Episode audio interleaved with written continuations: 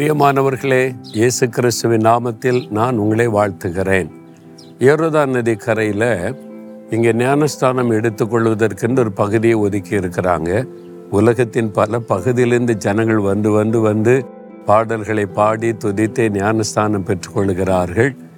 இந்த இடத்துல பாருங்கள், இந்த வசனங்கள் எழுதி வைக்கப்பட்டிருக்கிறதுல இந்த பகுதியில் உலகத்தில் இருக்கிற எல்லா மொழியிலையும் நூற்றுக்கணக்கான மொழியில் எழுதி வைத்திருக்கிறாங்க. இந்த வார்த்தைகளை தமிழில் கூட ஒரு பகுதியில் எழுதி வைத்திருக்கிறாங்க.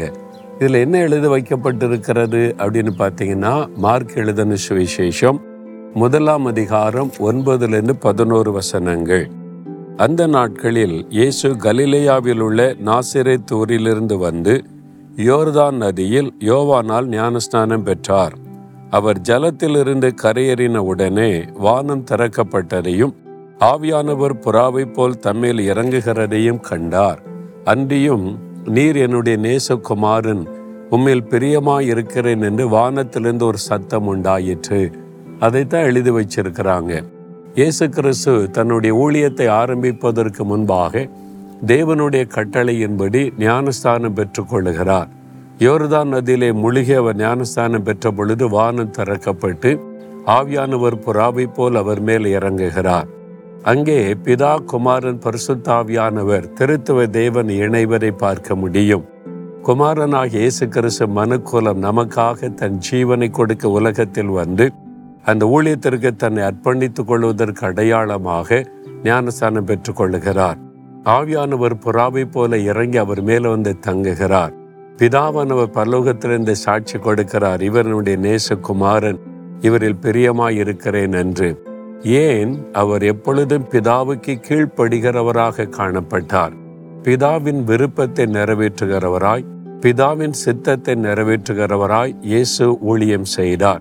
சுயமாக தன் விருப்பத்தின்படி எதையும் செய்யவில்லை. என் பிதா எனக்கு என்ன கட்டளை இடுகிறாரோ அதையே செய்வேன் என்று சொன்னார். அதனால பிதாவுக்கு ஒரு பிரியமான குமாரனாயிருந்து அவரால் சாட்சி பெற்றதை நாம் இங்கே பார்க்கிறோம். ஆண்டவர் நம்மிடத்திலும் அதை எதிர்பார்க்கிறார். நான் இந்த வசனத்தை வாசிக்கும் பொழுது ஆண்டவரிடத்தில் நான் ஜெபிக்கிறது உண்டு, உமக்கு பிரியமானவனா நான் இருக்கணும், நீர் என்னை குறித்து சாட்சி கொடுக்கணும். இயேசுவை குறித்து எப்படி பிதாவானவர் சாட்சி கொடுத்தாரோ அதே மாதிரி ஆண்டவரே நீர் என்னை குறித்து சாட்சி கொடுக்கணும். மனிதர்கள் என்னை குறித்து என்னவனாலும் பேசிவிட்டு போகட்டும், புகழ்ந்தாலும் இகழ்ந்தாலும் அதெல்லாம் எனக்கு முக்கியம் அல்ல. என்னை அழைத்த தேவன், என்னை நேசிக்கிறேன் ஆண்டவர், எனக்காக ஜீவனை கொடுத்து உயிர்த்தெழுந்த இயேசு, நீர் என்னை குறித்து என்ன சாட்சி கொடுக்கிறீர், அதுதான் எனக்கு முக்கியம் என்று சொல்லி நான் ஜெபிக்கிறது வழக்கம். உங்க வாழ்க்கையில கூட மனிதர்கள் என்ன வேணாலும் பேசட்டும், சிலர் புகழுவாங்க, சிலர் இகழுவாங்க, சிலர் நேரில் புகழ்ந்து பின்னால இகழுவாங்க. இதான் மனிதருடைய சுபாவம். அது எதுவுமே உண்மையானதல்ல. புகழ்ந்தாலும் இகழ்ந்தாலும் உண்மையானதல்ல. நம்மை உண்டாக்கின தேவன் நம்மை கவனித்து கொண்டிருக்கிறார்.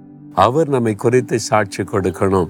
இவள் என்னுடைய மகள், இவன் என்னுடைய மகன், எனக்கு பிரியமான மகன், பிரியமான மகள், எனக்கு பிரியமானதையெல்லாம் இவன் செய்வான், இந்த மகள் எனக்கு பிரியமானதையெல்லாம் செய்வாள், நான் இவளை நேசிக்கிறேன், இவனை நேசிக்கிறேன் என்று சாட்சி கொடுக்கணும்.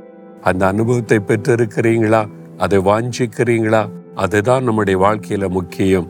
மனிதர்கள் சொல்லதை கேட்டு வேதனைப்படாதங்க, துக்கப்படாதங்க. இப்ப சொல்லுங்க, ஆண்டவரே நீங்க என்னை குறித்து என்ன சாட்சி கொடுக்கிறீங்க, அதுதான் எனக்கு முக்கியம்னு சொல்றீங்களா? ஆண்டவரே எனக்காக ஜீவனை கொடுத்து உயிர்த்தெழுந்தவரே நீங்க என்னை குறித்து என்ன சாட்சி கொடுக்கிறீங்க, நான் உமக்கு பிரியமா இருக்கணும், உம்மை சந்தோஷப்படுத்தணும், உம்மால நான் சாட்சி பெற்ற ஒரு வாழ்க்கை வாழணும், அதற்காக என்னை அர்ப்பணித்துக் கொள்கிறேன். இயேசுவின் நாமத்தில் ஜெபிக்கிறேன். ஆமேன், ஆமேன்.